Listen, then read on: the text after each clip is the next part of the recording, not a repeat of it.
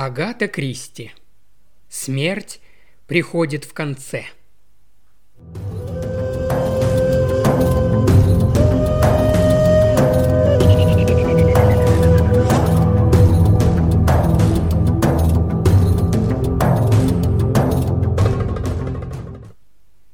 Примечание автора – Описанные в этой книге события происходят за две тысячи лет до нашей эры в Египте, а точнее на западном берегу Нила возле Фиф, ныне Луксора.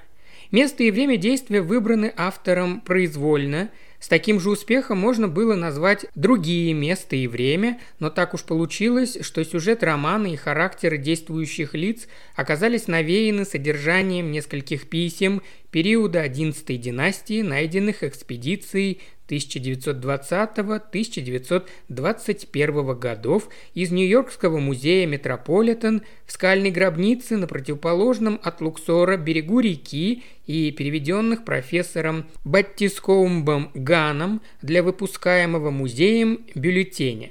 Читателю, возможно, будет небезынтересно узнать, что получение должности жреца К – а следует отметить, что культ Ка является неотъемлемым признаком древнеегипетской цивилизации, было, по сути дела, весьма схоже с передачей по завещанию часовни для отправления за упокойной службы в средние века. Ка в египетской мифологии один из элементов, составляющих человеческую сущность, в том числе загробное воплощение человека – Жреца Ка, хранителя гробницы, наделяли земельными владениями, за что он был обязан содержать гробницу того, кто там покоился, в полном порядке, и в праздничные дни совершались жертвоприношения, дабы душа усопшего пребывала в мире – в Древнем Египте слова «брат» и «сестра», обычно обозначавшие возлюбленных, часто служили синонимами словам «муж» и «жена», Такое значение этих слов сохранено и в этой книге.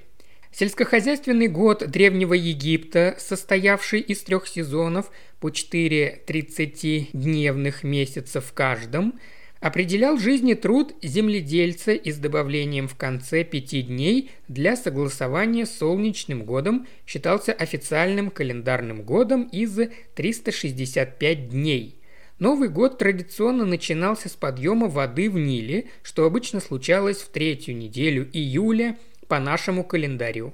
За многие столетия отсутствие високосного года произвело такой сдвиг во времени, что в ту пору, когда происходит действие нашего романа, официальный Новый год начинался на 6 месяцев раньше, чем сельскохозяйственный, то есть в январе, а не в июле – чтобы избавить читателя от необходимости постоянно держать это в уме, даты, указанные в начале каждой главы, соответствуют сельскохозяйственному календарю того времени, то есть разлив – конец июля, конец ноября, зима – конец ноября, конец марта, и лето – конец марта, конец июля.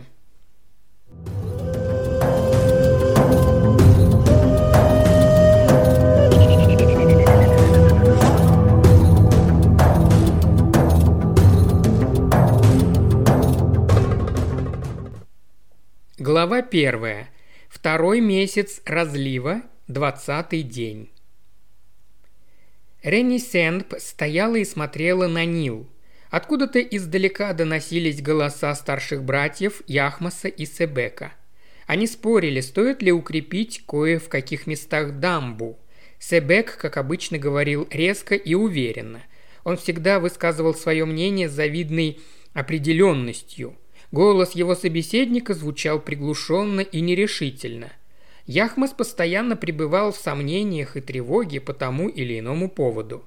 Он был старшим из сыновей, и когда отец отправлялся в северные земли, все управление поместьем так или иначе оказывалось в его руках плотного сложения, неторопливый в движениях. Яхмас, в отличие от жизнерадостного и самоуверенного Себека, был осторожен и склонен отыскивать трудности там, где их не существовало. С раннего детства помнились Ренесенп точно такие же интонации в спорах ее старших братьев, и от этого почему-то пришло чувство успокоения – Она снова дома. Да, она вернулась домой. Но стоило ей увидеть сверкающую под лучами солнца гладь реки, как душу опять захлестнули протест и боль. Хей, ее муж умер. Хей, широкоплечий и улыбчивый. Он ушел к Осирису в царство мертвых, а она, Ренесенб, его горячо любимая жена, так одинока здесь. Восемь лет они были вместе. Она приехала к нему совсем юной и теперь, уже вдовой, вернулась с малышкой Тетти в дом отца. На мгновение ей почудилось, что она никуда и не уезжала, и эта мысль была приятна. Она забудет восемь лет безоблачного счастья, безжалостно прерванного и разрушенного утратой и горем. Да, она их забудет, выкинет из головы, снова превратится в юную Ренесенп, дочь хранителя гробницы Имхотепа, легкомысленную и ветреную. Любовь мужа и брата жестоко обманула ее своей сладостью. Она увидела широкие бронзовые плечи, смеющийся рот Хея, теперь Хей, набальзамированный, обмотанный полотняными пеленами, охраняемый амулетами, совершает путешествие по царству мертвых. Здесь, в этом мире, уже не было Хея, который плавал в лодке по Нилу, ловил рыбу и смеялся, глядя на солнце, а она с малышкой Тетти на коленях, растянувшись рядом, смеялась ему в ответ. «Забудь обо всем», — приказала себе Ренесенп, — «с этим покончено. Ты у себя дома, и все здесь так, как было прежде, и ты тоже должна быть такой, какой была. Тогда все будет хорошо. Тетти уже забыла, она играет с детьми и смеется». Круто повернувшись, Ренесенп отправилась к дому. По дороге ей встретились груженные поклажей ослы, которых гнали к реке. Миновав закрома с зерном и амбары, она открыла ворота и очутилась во внутреннем дворе, обнесенном глиняными стенами. Да чего же здесь было славно! Под сенью фиговых деревьев в окружении цветущих олеандров и жасмина блестел искусственный водоем. Дети, а среди них и Тетти, шумно играли в прятки, укрываясь в небольшой беседке, что стояла на берегу водоема. Их звонкие чистые голоса звенели в воздухе – Тетти, заметила Ренесенп, держала в руках деревянного льва, у которого, если дернуть за веревочку, открывалась и закрывалась пасть. Это была любимая игрушка ее собственного детства. И снова к ней пришла радостная мысль «Я дома». Ничто здесь не изменилось, все оставалось прежним. Здесь не знали страхов, не ведали перемен, только теперь ребенком была Тетти, а она стала одной из матерей, обитающих в стенах этого дома. Но сама жизнь, суть вещей, ничуть не преобразилась.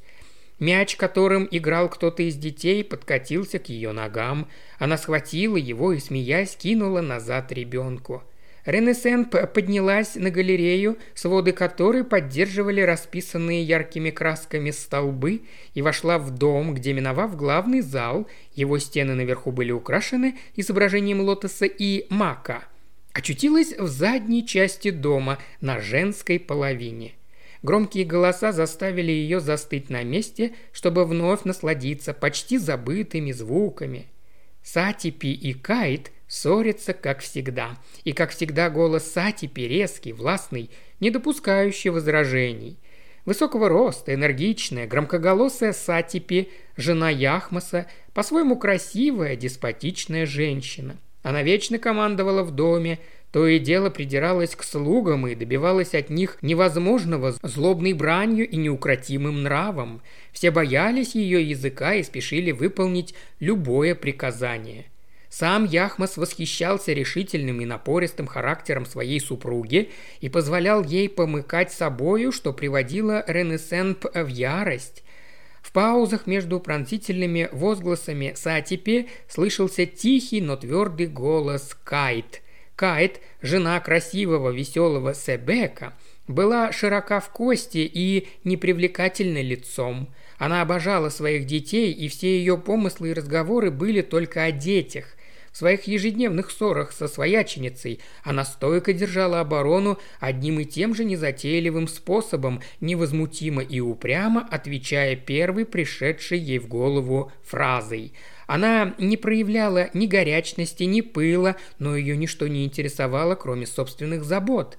Себек был очень привязан к жене и, не смущаясь, рассказывал ей обо всех своих любовных приключениях в полной уверенности, что она, казалось бы, слушая его и даже с одобрением или неодобрением, хмыкая в подходящих местах, на самом деле все пропускает мимо ушей, поскольку мысли ее постоянно заняты только тем, что связано с детьми.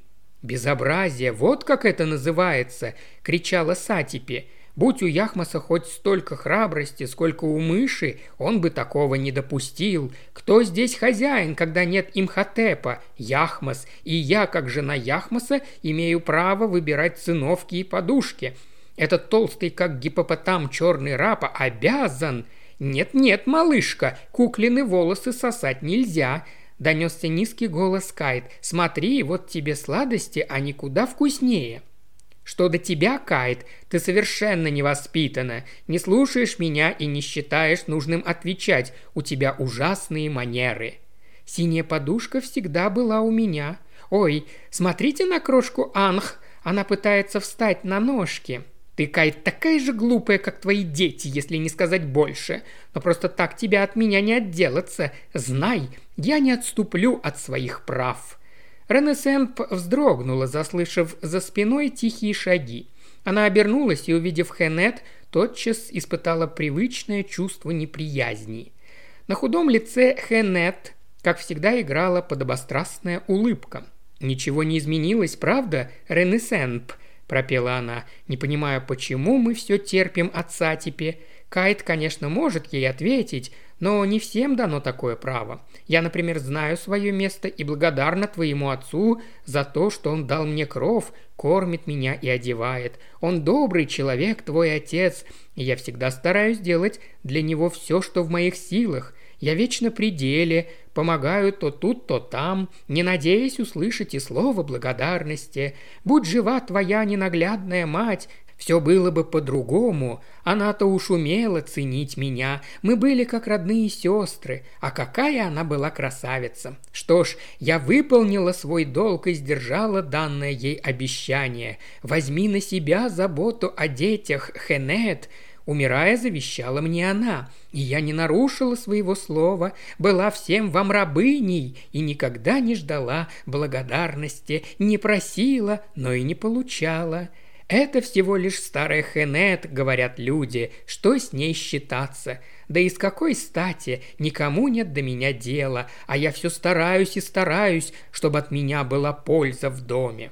И ужом, скользнув у Ренесе под локтем, она исчезла во внутренних покоях со словами «А про те подушки ты прости меня, Сатипе, но я краем уха слышала, как Себек сказал».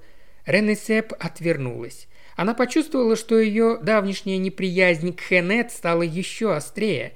Ничего удивительного, что все они дружно не любят Хенет из-за ее вечного нытья, постоянных сетований на судьбу и злорадства, с которым она раздувает любую ссору.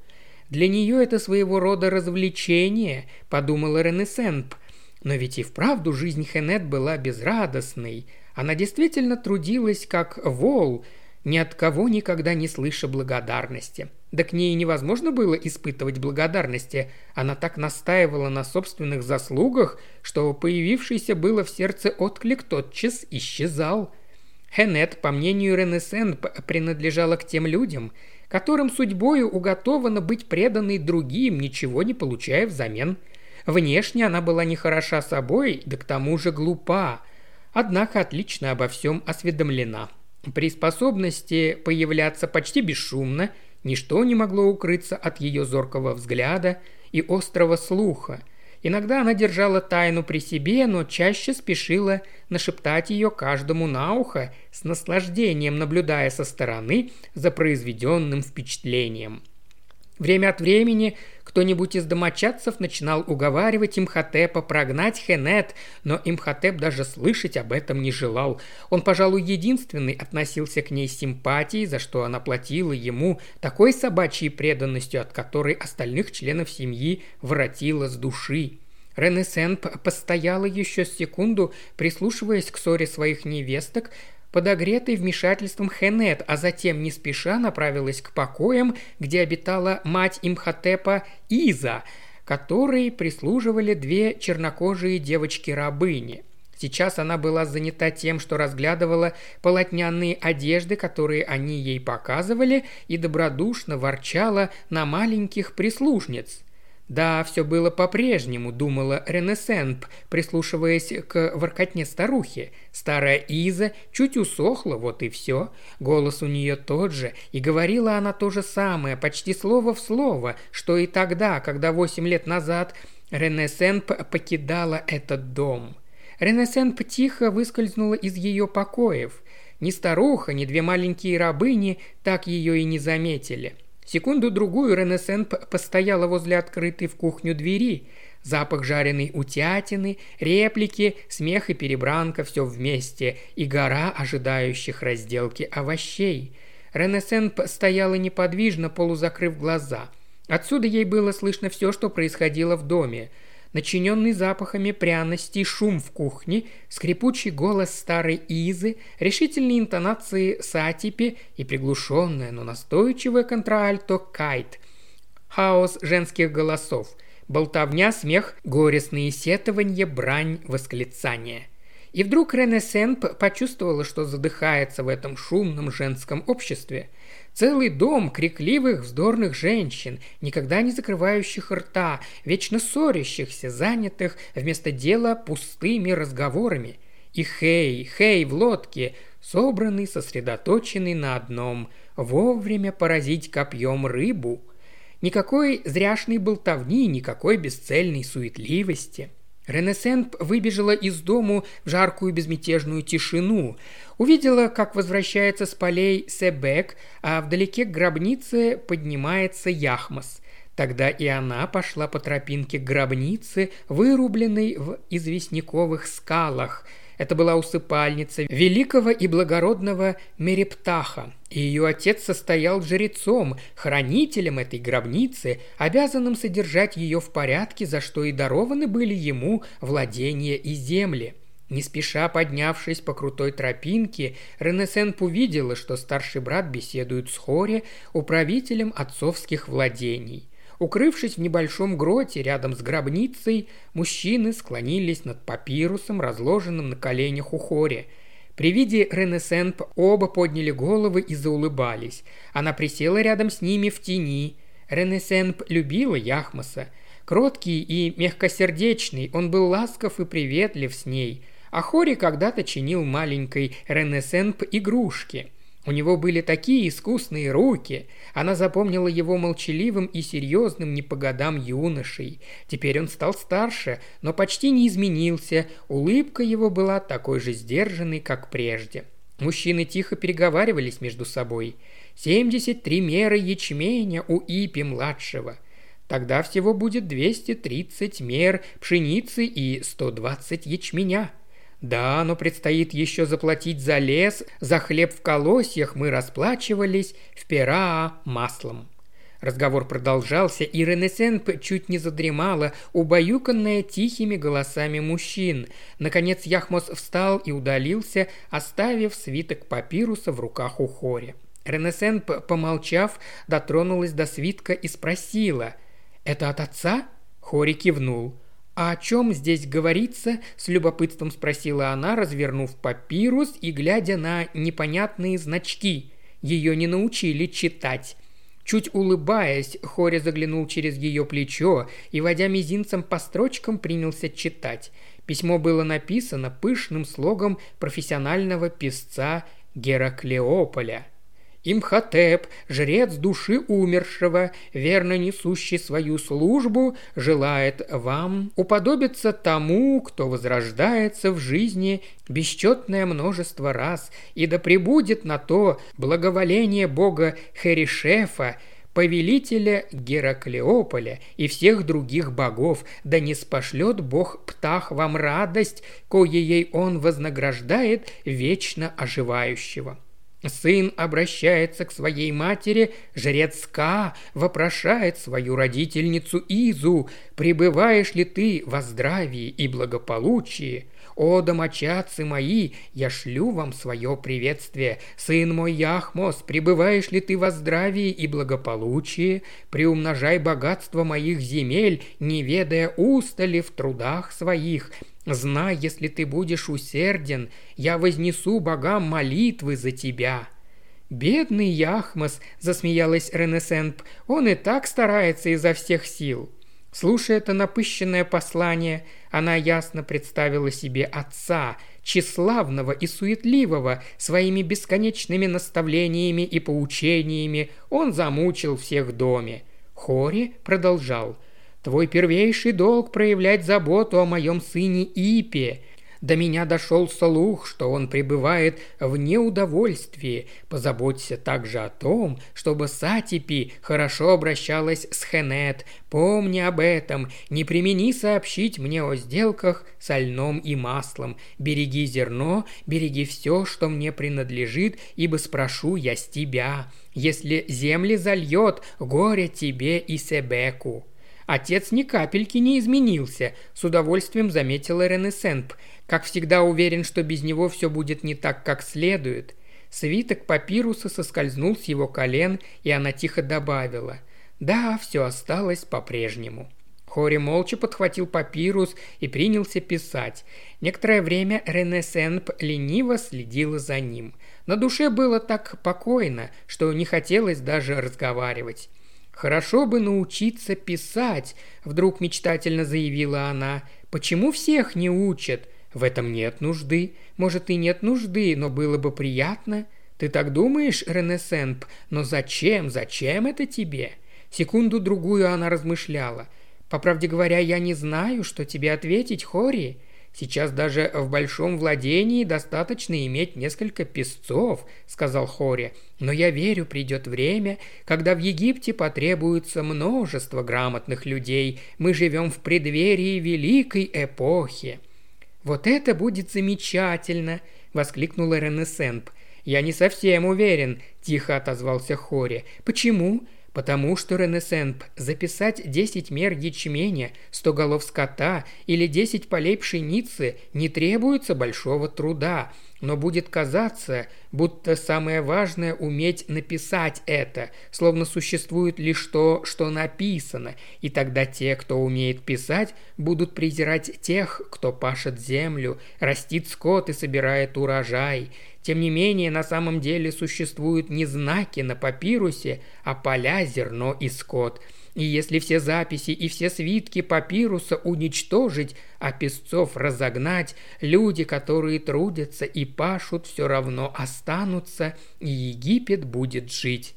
Сосредоточенно глядя на него, Ренесенп медленно произнесла – «Да, я понимаю, что ты хочешь сказать. Только то, что человек видит, может потрогать или съесть, только оно настоящее. Можно написать «У меня 240 мер ячменя», но если на самом деле у тебя их нет, это ничего не значит. Человек может написать ложь». Хори улыбнулся, глядя на ее серьезное лицо. «Ты помнишь, как чинил когда-то моего игрушечного льва?» – вдруг спросила Ренесенп. «Конечно, помню. А сейчас им играет Тети, это тот же самый лев. И, помолчав, доверчиво добавила. Когда Хей ушел в царство Осириса, я была безутешна, но теперь я вернулась домой и снова буду счастлива и забуду о своей печали, потому что здесь все осталось прежним, ничто не изменилось. Ты уверена в этом? Ренесенп насторожилась. «Что ты хочешь сказать, Хори?» Я хочу сказать, что все меняется. Восемь лет – немалый срок. Все здесь осталось прежним», – уверенно заявила Ренесенп. «Тогда, возможно, перемена еще грядет». «Нет-нет!» – воскликнула Ренесенп. «Я хочу, чтобы все было прежним. Но ты сама не та Ренесенп, которая уехала с Хеем». «Нет та. А если и не та, то скоро буду той. Назад возврата нет, Ренесенп. Это как при подсчетах, которыми я здесь занимаюсь. Беру половину меры, добавляю к ней четверть, а потом одну десятую, потом одну двадцать четвертую и в конце концов получаю совсем другое число. Я та же Ренесенп, но к Ренесенп все эти годы что-то добавлялось, и потому она стала совсем другой. Нет-нет, вот ты, например, ты остался прежним Хорри. Думай, как хочешь, но в действительности это не так. Да-да, и Яхмас, как всегда, чем-то озабочен и встревожен, а Сатипи по-прежнему помыкает им, и они скает все так же ссорятся из-за циновок и бус, а потом, помирившись, как лучшие подруги, сидят вместе и смеются, и Хенет, как и раньше, бесшумно подкрадывается и подслушивает, и жалуется на свою судьбу, и бабушка ворчит на рабынь из-за кусков полотна. Все, все как было.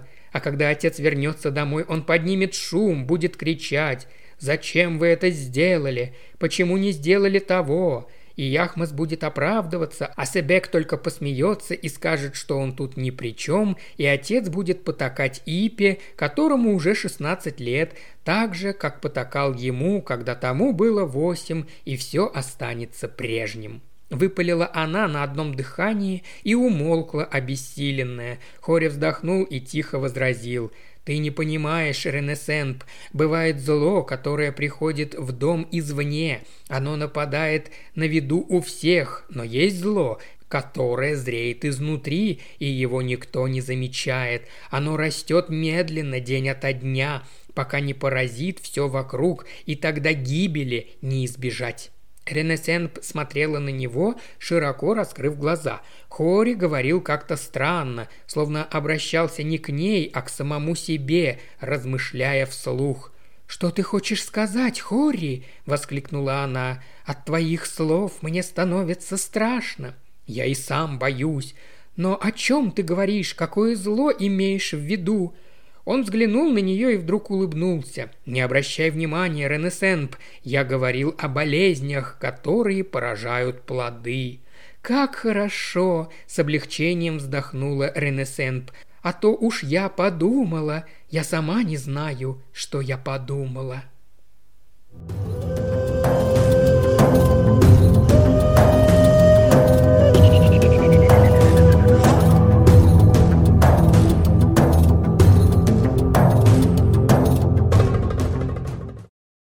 Уважаемый слушатель, ты прослушал ознакомительный фрагмент аудиокниги. Желаешь продолжить слушать аудиокнигу? Тогда подписывайся на канал Ильи Кривошеева на Бусте. Ссылка на канал в описании.